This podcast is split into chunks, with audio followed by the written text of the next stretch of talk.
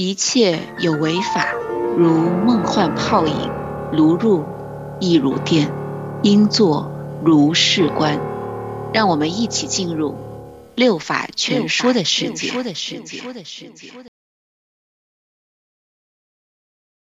德州那么刚，对吧？所以呢，在德州就有两个刚刚法学院毕业的学生，这个 Linda 和 Shara，他们就开始联手起来了，要挑战德州的堕胎法的合宪性。德州堕胎法呢，它是颁布于一八五四年的，它里面就规定说，除非是出于挽救妇女生命的需要，禁止堕胎。于是呢，他们找了一个原告，是一个名叫 Norma 的二十一岁的未婚怀孕的女孩子。当然，为了保护她，所以他们给她取了一个假名字，叫做简罗伊。的时候，有个人一年有成千上万的案子都上去最高法院，最高法院自己是有决定权，他要不要审的。他想审，他就可以发调卷令要审；他要是不想碰这个问题，他就完全可以不理你的。最高法院没有任何义务接受你的上诉。所以呢，一旦最高法院决定要审，就表明他们就是对这个问题想要 say something 了。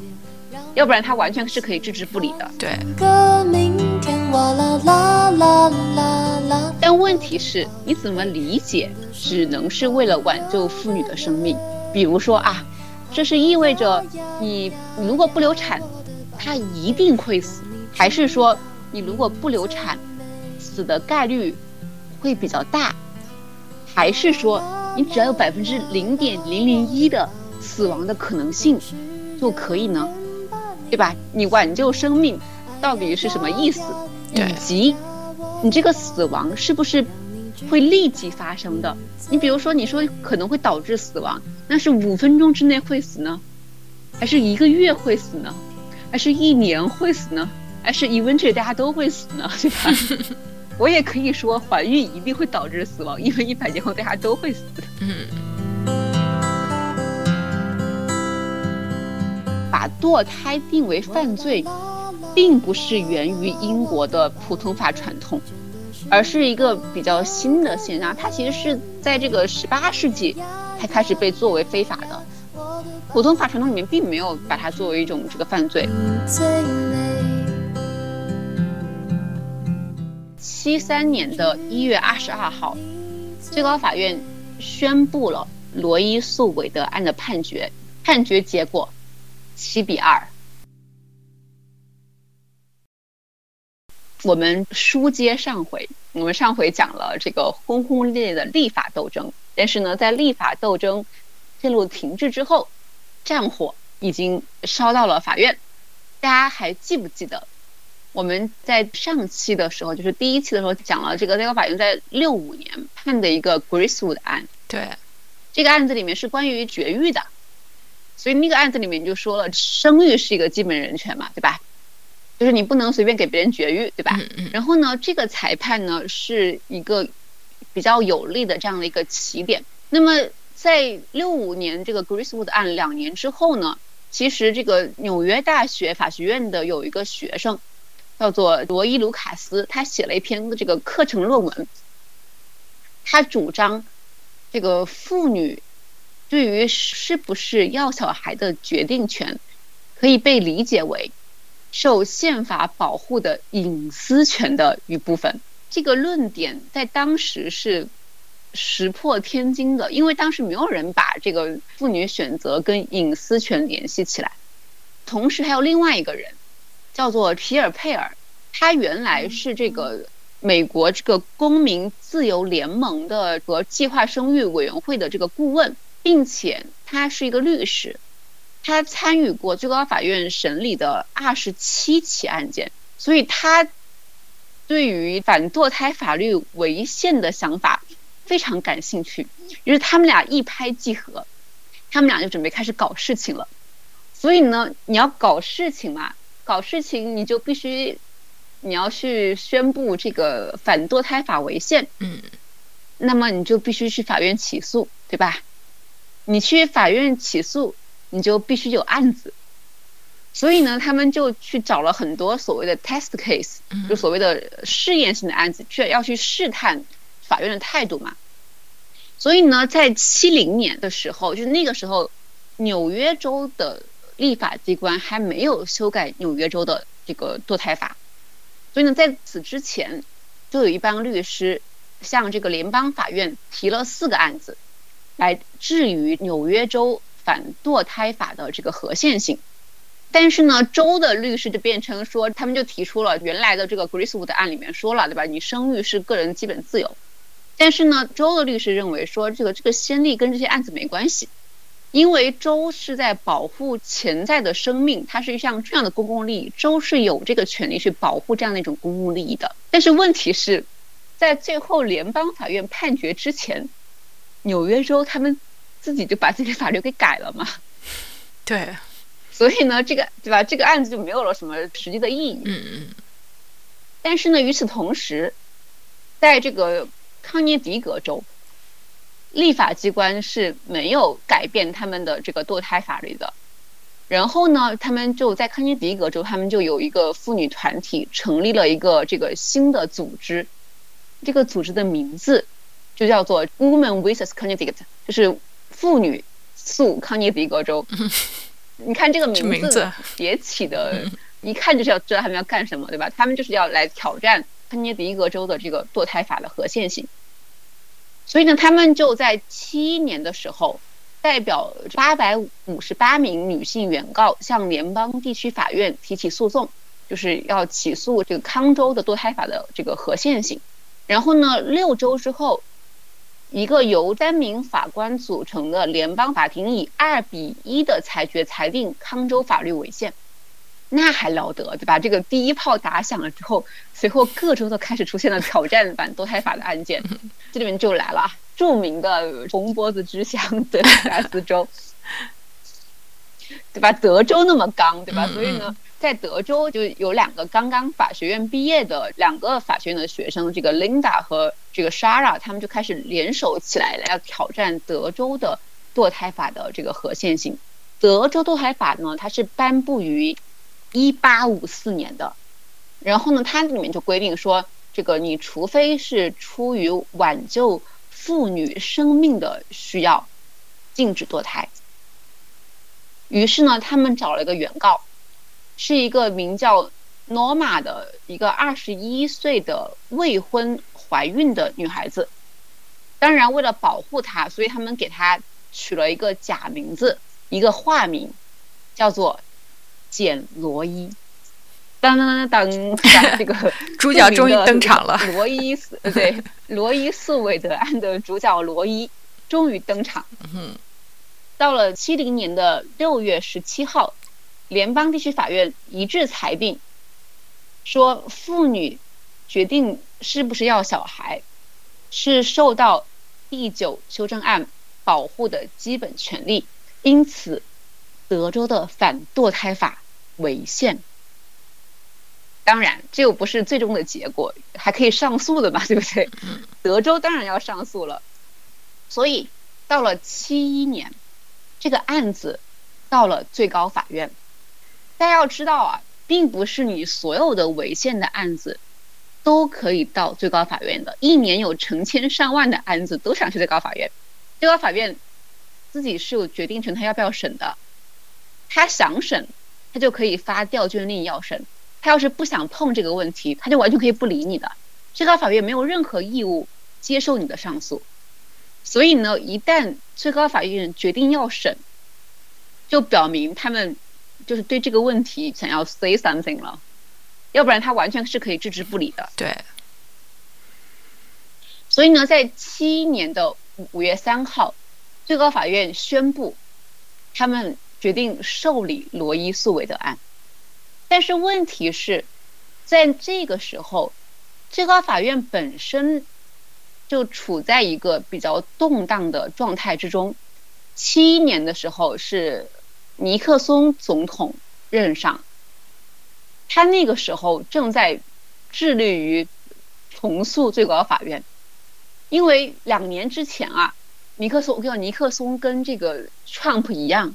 运气爆棚，嗯，对，然后呢，尼克松他在两年之前，他他就有机会换了两名法官，首席大法官沃伦和这个福塔斯两名自由派的法官，他们就这个这个不在了。然后呢，就他就提名了伯格和布莱克姆两名保守派法官。然后呢，就在七一年九月，法院就是正要这个审这个堕胎的问题的时候，布莱克法官和哈兰两个这个自由派法官。由于健康原因，他们俩退休了，于是呢，他又有机会提名了另外两个保守派大法官鲍威尔和伦奎斯特。嗯，但是呢，由于因为大家知道总统提名之后参议院要确认嘛，对吧？所以呢，由于参议院的确认程序花了好几个月，所以呢，其实，在罗伊案开庭的时候，两个新的鲍威尔和伦奎斯特他们都没有参加庭审，所以这个时候呢。最高法院其实只有七个法官。七一年的十二月十三号，案子正式在最高法院开庭。然后呢，德州的代表是这个一个叫这个弗洛伊德的人。然后呢，他发表了最高法院辩论历史上最不可思议的一个这个辩论之一。他特别就他就是一个油腻老白男。为什么呢？因为他当时法庭辩论他们他讲了个笑话。因为对方这个代表罗伊的，刚刚不讲是是两个刚刚毕业的两个那个女大学生嘛，刚刚法学院毕业，所以呢，他就讲了个笑话，因为他自己发表完辩护词之后，他讲了个笑话，他说当一个男的跟两个美丽的女士辩论的时候，最后一定是这个女士获得最后的发言权的，是不是？你看就都这么油腻，嗯，就是，并且法官也并没有觉得他这个笑话好笑。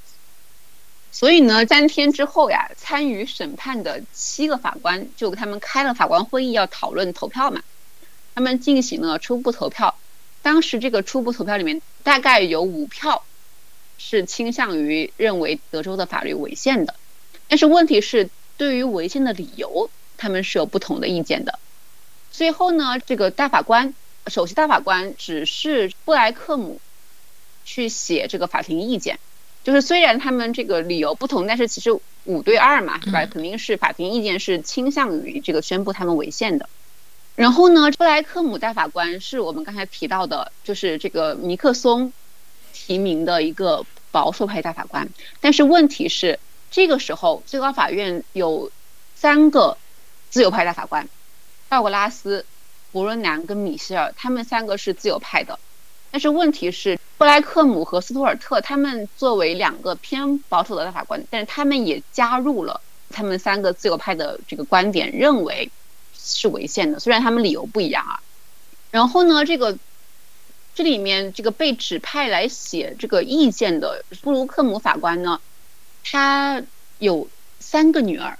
所以呢，作为三个女儿的父亲，我觉得他肯定对这个问题是深知到堕胎对一个女性的这个意义是什么的，嗯，并且他是当时最高法院的大法官里面唯一一个有医学背景的，他当了奥美诊所近十年的法律顾问。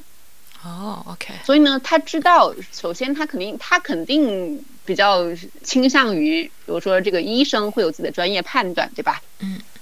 但是问题是另外一方面，第一个他是尼克松提名的，尼克松之所以提名他，肯定是因为他是偏保守的嘛，因为他长期以来他都是一个奉行着司法迁移、司法克制的这样的一个法官，因为所谓的司法克制，就是因为你很多问题，他们就认为你不应该由法院来解决，像这种要不要堕胎的问题，它其实是个政治议题嘛，就是你应该让人民通过政治手段，比如通过立法。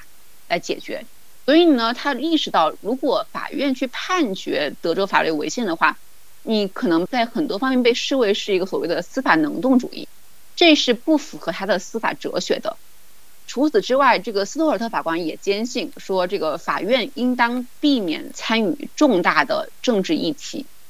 在这个原来的 Griswold 案当中，他就提出过异议，他说他对于你们把啥啥啥都规定一个非常广泛的隐私权。并且把它作为一个宪法权利，他是持态度的。尽管如此，他认为禁止堕胎也是不是什么好事儿，也是一个这个令人深感不安的。这是两个保守派，但是他们尽管有一点保留态度，但是他们总体上是支持他违宪的。然后呢，这个另外两个大法官，怀特大法官，他也曾经在 Gracewood 案当中发表异议，并且他在这个法官会议当中，他的投票是支持德州法律的，他认为没有违宪。然后呢，这个当时的首席大法官伯格，他没有投票，他在这个法官会议上的立场不怎么清晰，但是他投没投无所谓，因为他就算投反对票也也是五比二嘛。嗯，对。所以呢。他把这个撰写法院意见的任务，他就分配给了布莱克蒙，因为他相信布莱克蒙会写一份非常狭窄的意见。什么意思呢？如果他把这个交给那三个自由派，嗯，对吧？他们有可能不要就就对写的太出格了，嗯嗯。所以他给了一个相对于保守的，并且这个奉行司法迁移的这样的一个法官，就说你你就写一个。它合不合宪嘛？就不要生发出其他的事情，对吧？能不写的就不要写，你就不要，你就不要扯什么妇女选择权呀，对不对？对。然后呢，布莱克蒙大法官呢，对这项任务他战战兢兢、如履薄冰，因为他知道他不管咋写都不会落好，对吧？并且大家想想啊，他才来最高法院两年耶。他是一个最高法院大萌新，对吧？他作为一个新人，给了他一个这么这么两边不落好的任务。但是呢，由于他也知道他自己是唯一一个有医学背景的法官，所以这个任务非他莫属。所以呢，他写了一个初稿，但是他这个初稿写的是非常的利益的基础是非常模糊的。他的这个初稿当然他是判决了违宪的，德州法律违宪。但但是他这个判决的基础是什么呢？他判决就是认为。德州的法律由于过于模糊，所以才违宪了。什么意思呢？因为德州法律规定说，这个只有在挽救妇女生命的前提之下，堕胎才是合法的，对吧？但问题是，你怎么理解这个只能是为了挽救妇女的生命？比如说啊，这是意味着你如果不流产，她一定会死，还是说？你如果不流产，死的概率会比较大，还是说你只要有百分之零点零零一的死亡的可能性就可以呢？对吧？你挽救生命到底是什么意思？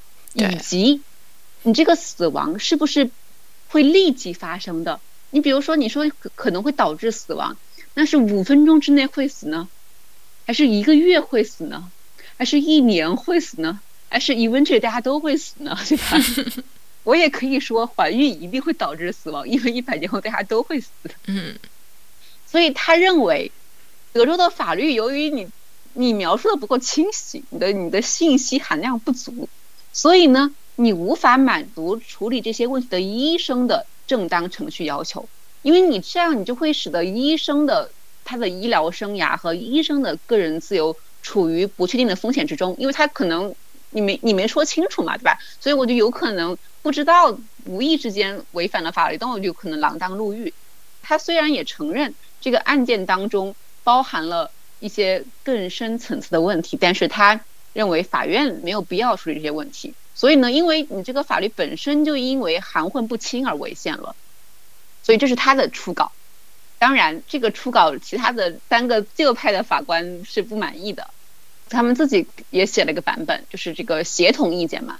然后他们的这个意见版本里面就援引了之前的，包括这个 Gracewood 案呀，还有其他案的这个原则。他们认为说，这个呃，一个妇女决定是不是要生下一个她不想要的孩子的决定权是受到这个宪法保护的基本权利。但是呢，布莱克蒙显然他他没有接受这样的一个路径。但是问题是，这个时候啊，最高法院的这个。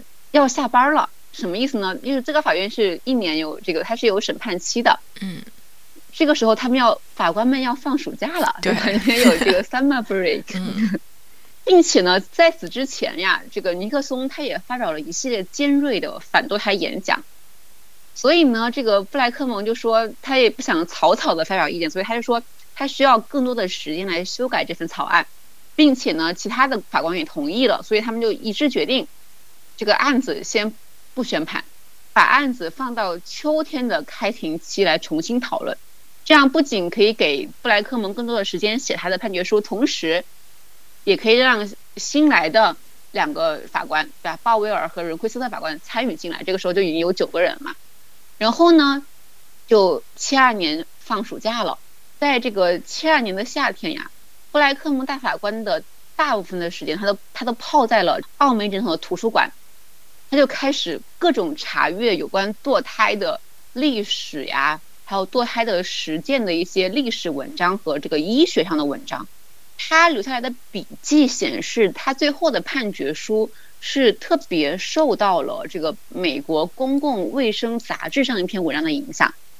在这个这篇文章中，他这个他认为说，在妇女妊娠的头三个月，堕胎的风险是非常小的，就是头三个月堕胎的风险。可能给父母造成的损害是可能比生产本身还要小。嗯，当时也有民调，六月份他们做过一个民调，显示百分之六十四的美国人认为堕胎应当由女性和她的医生来决定，并且呢，他通过翻阅历史，对吧？这个法律的历史，他意识到说，把堕胎定为犯罪，并不是源于英国的普通法传统。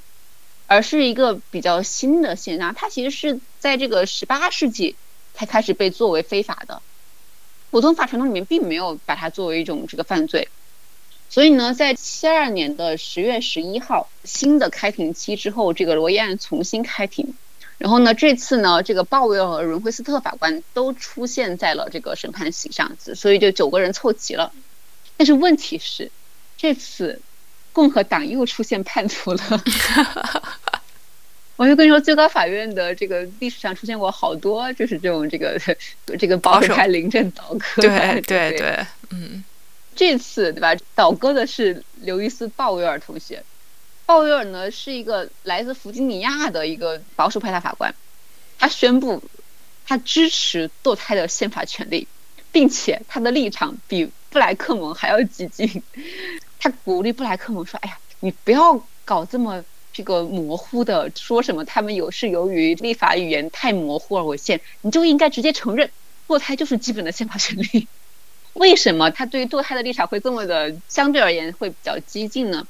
因为这跟他的这个人生的经历是有关系的。因为在他当律师的时候，他律所有一个员工的女友，就因为。”在用衣架自己进行流产的时候，因为失血过多死了，所以呢，他自己是有 personal 的经历的，所以他此后就对于这个堕胎就充满了这个同情。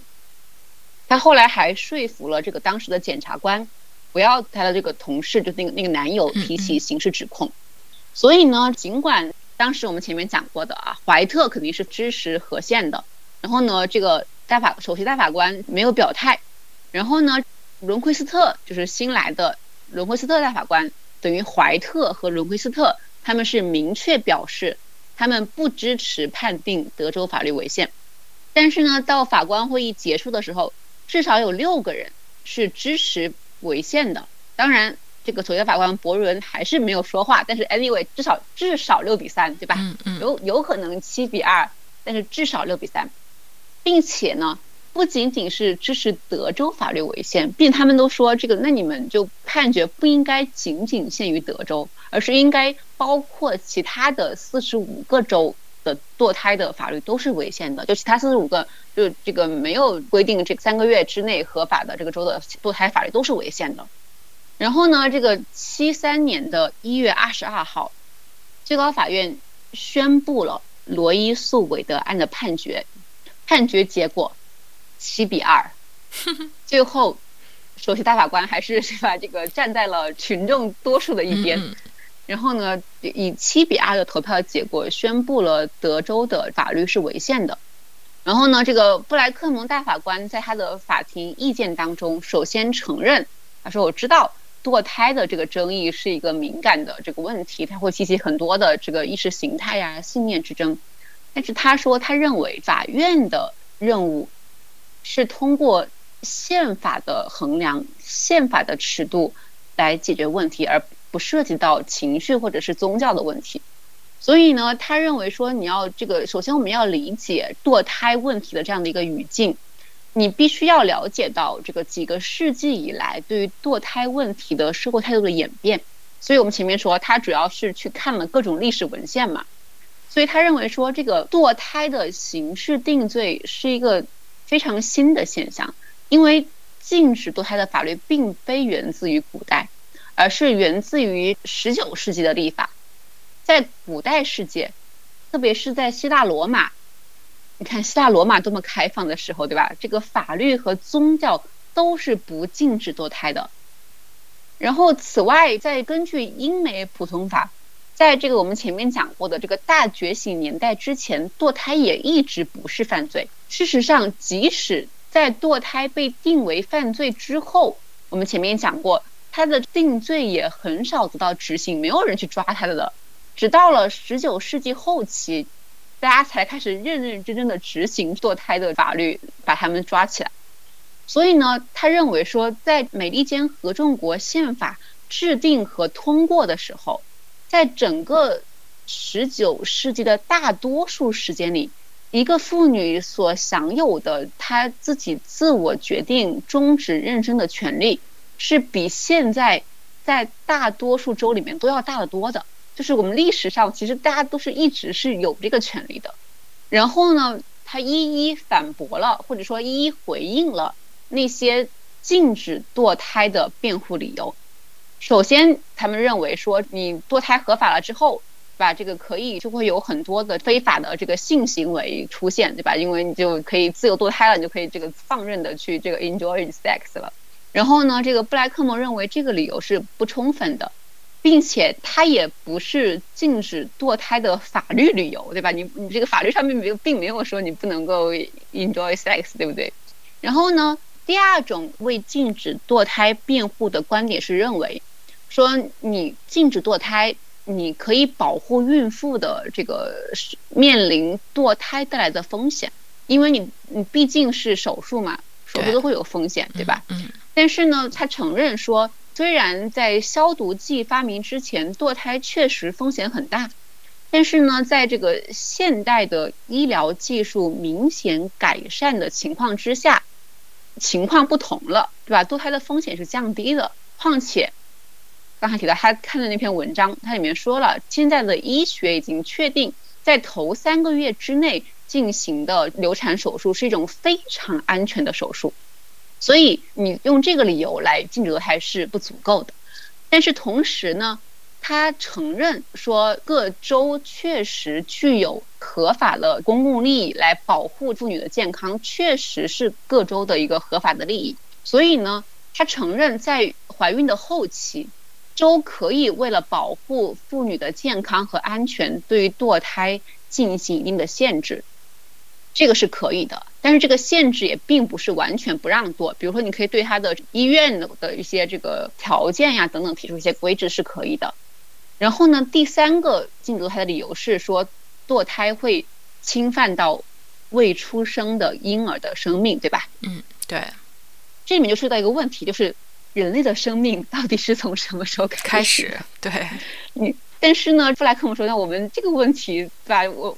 好像我们现在不是我们法官能够解决的，所以他说我们先不要这个，我们这里不需要解决说生命到底是从何时开始这个问题，但是但是至少我们承认这里面肯定是有一定的潜在的生命的，因此政府在一定情况之下是有规制的这个权利的，但是如何规制是一个问题，所以呢，怎么样规制？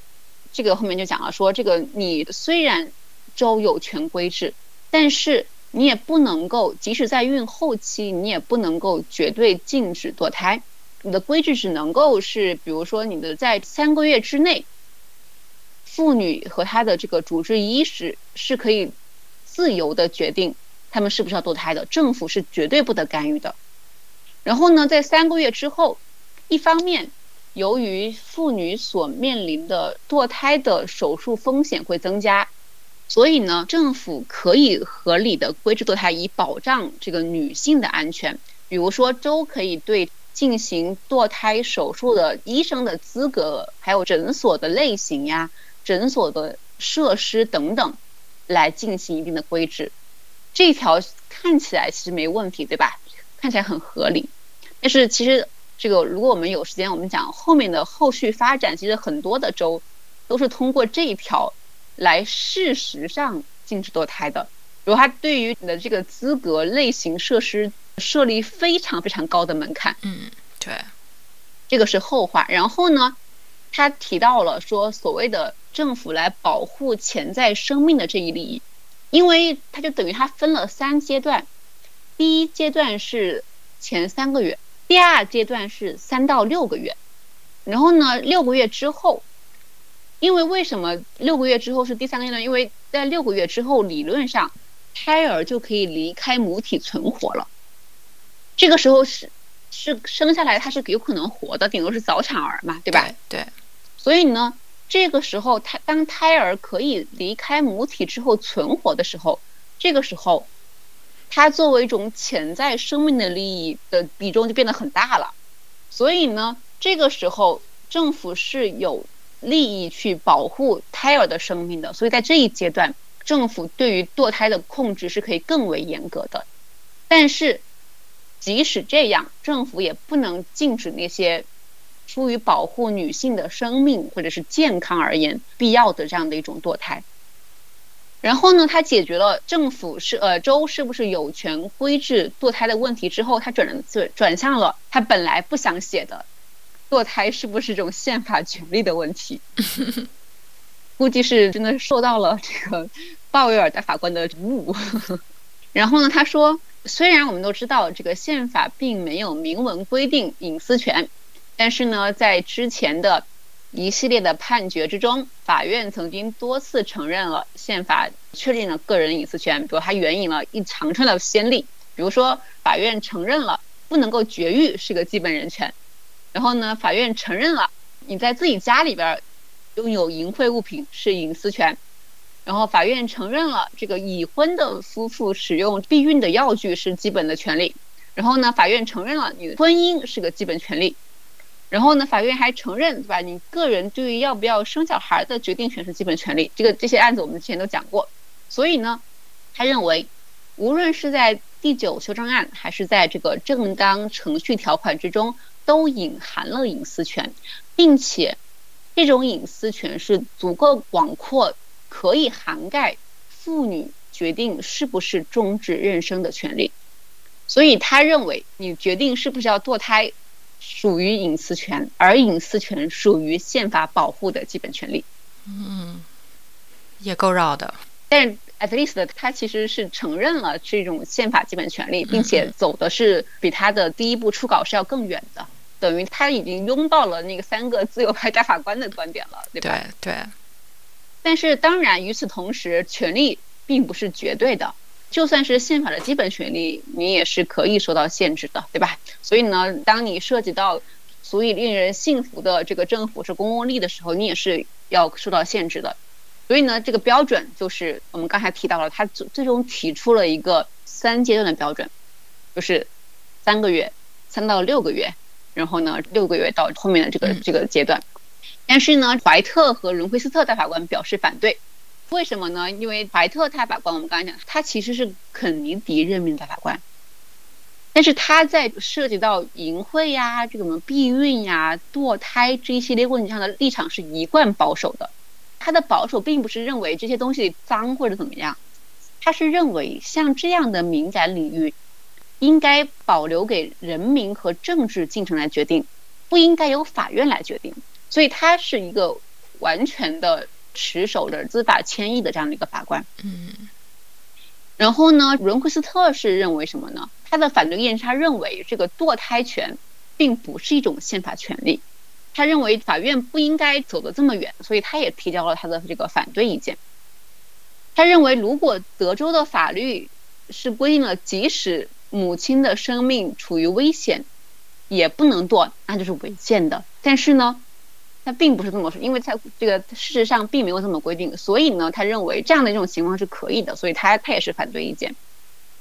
Anyway 吧，反正最最终这个罗伊诉韦德案是以七比二的结果做出了判决，并且我们从这个判决书上来看的话，这个判决本身是一个相对而言比较激进的的判决。嗯，是的。时至今日，很多很多美国人也认为罗伊案是一个比较激进的、比较左派的这样的一个决定。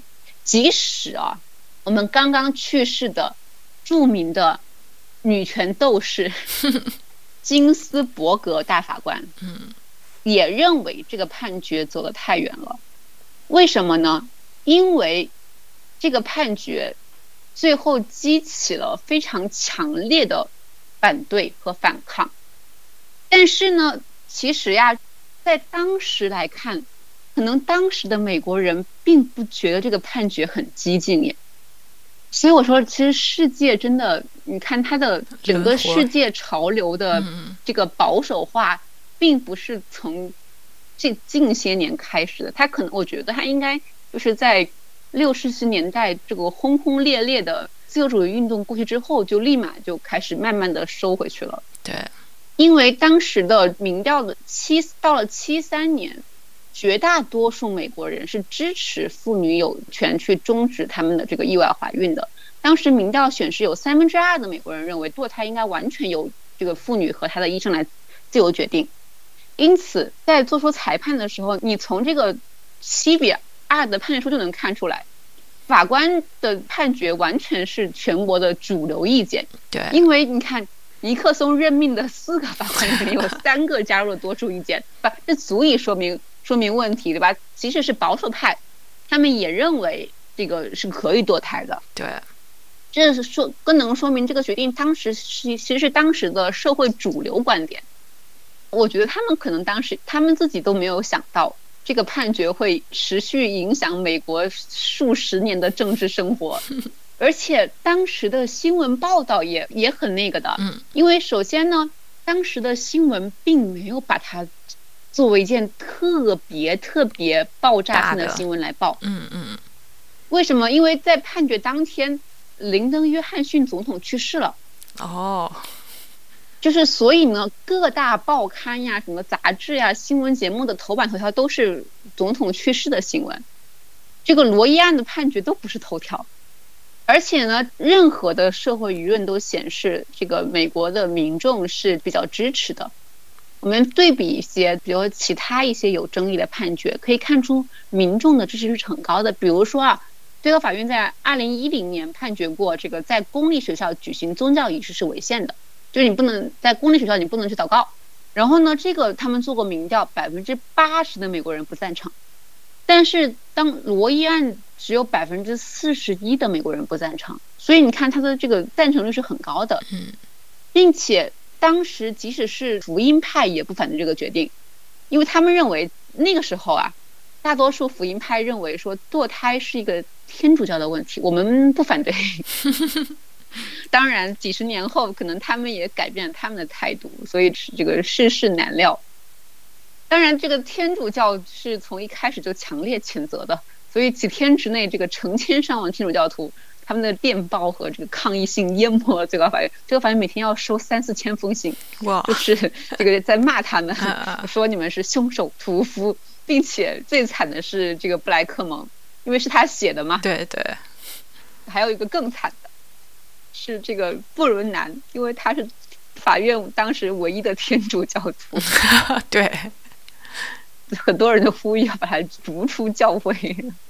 他们两个吸引了这个最多的活力，以至于好几年，他们俩只要出现在公共场合，都都会有人去抗议。所以呢，在案件几年之后呢，由于这个案件的刺激，天主教会在。美国的这个政治参与上升到了一个前所未有的水平，因为有靶子了嘛。然后呢，这个主教也投入了更多的时间和精力，他们就搞了一个全国生命委员会。嗯，这个全国生命委员会，这个最终成为了一个最大的全国性的反堕胎组织。当然，天主教肯定立马就这个要要反击嘛。然后呢，他们就立马在他这个罗伊案宣判的八天之后。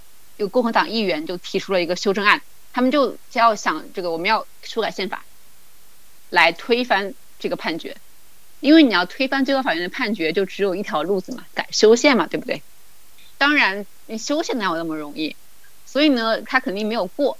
然后呢，接下来的几十年当中，许多类似的提案都被提交给了国会。所以要推翻罗伊诉韦德案的战斗，其实在罗伊案判决之后立马就被打响了，一直到现在。如果大家有兴趣的话，我第一期就跟大家说了，Netflix 拍过一个纪录片嘛，嗯，就叫这个推翻罗伊斯韦德案，就这个详细的描述了他大大家是怎么努力的，从一开始要去推翻他。当然，除了那些因为宗教原因反对这个判决的人之外，还有一些人并不是出于宗教的原因，还有一些人，他们可能比如说是赞同这个怀特和伦格斯的观点，认为说他并不是宪法所保护的隐私权的一部分，因为他们就认为说你把这个当成隐私权太勉强了。还有一些人认为说这个隐私权也不是宪法权利，这个是一部分观点。还有一些人认为说应该。把它作为一种政治进程，让立法解决，你法院不应该介入。还有一些人认为说，这个布莱克蒙的意见，它仅仅是强调了隐私权，但是呢，他们认为，你的这个进入是强化了传统的这个性别刻板印象，因为他们认为说禁止堕胎的问题，它不在于侵犯女性的隐私。它就在于你没有给我们自由的选择权，所以他们认为这个判决还是不够先进。嗯嗯。但是问题是，另外一些人认为，你的这个判决太过于激进了，走得太远了，太快了。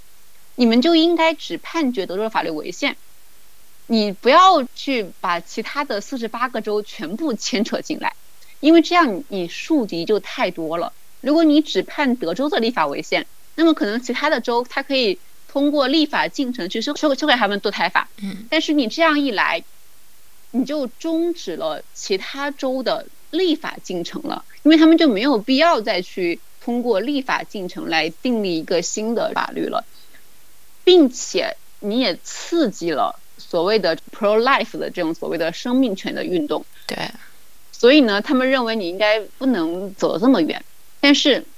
无论出于何种原因，不管他们怎么想的，首先第一个，法官们最开始决定趟了这趟浑水，虽然他们都知道是这趟浑水，并且呢，他也也以这个他最后的判决显示，趟这趟浑水的方式是非常的决绝的，对吧？因为这个判决书确实不仅仅是判决了德州法律违宪，同时他们判决了其他的四十八个州的这个法律也违宪。嗯。所以呢，他们可能是打算，对吧？我们就一揽子一劳永逸的解决这个问题。但是事实证明，对吧？这个事情没有他们想的这么简单。虽然判决书是判决已经做出，但是呢，这个判决所带来的影响，深刻的重塑了整个美国的社会文化和政治，以至于它成为两党。每年每次竞选的这个中心议题之一，他以前都不是的，对吧？那么这个呃整个的罗伊诉韦德案的案情和判决呢，我们就讲到这里。如果我们以后有时间的话，我们可以讲一讲他最后的一些这个后续的影响。当然，大家如果我们没时间的话就算了，大家也可以去把那那个纪录片找出来看一看，以及这个大家可以去看一看那个美剧《个 Miss America》。这个美国夫人，这个凯特大魔王演的这个 s h r a f f l y 夫人的精彩的这个演绎。那么我们关于罗伊诉韦德案的这个基本的情况，我们就讲到这里啦，到这里吧，拜拜，拜。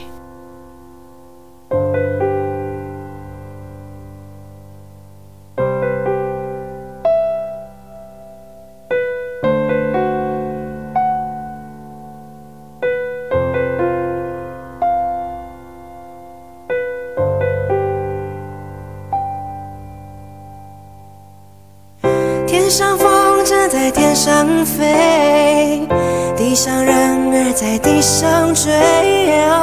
你若担心你不能飞，你有我的蝴蝶。天上风筝在天上飞，地上人儿在地上追。我若担心我不能飞。我有你的。草原。嘿耶，嘿耶，你形容我是这个世界上无与伦比的美丽。嘿耶，嘿耶，我知道你才是这世界上无与伦比的美丽。天上风筝在天上，在地上追。你若担心你不能飞，你有我的蝴蝶。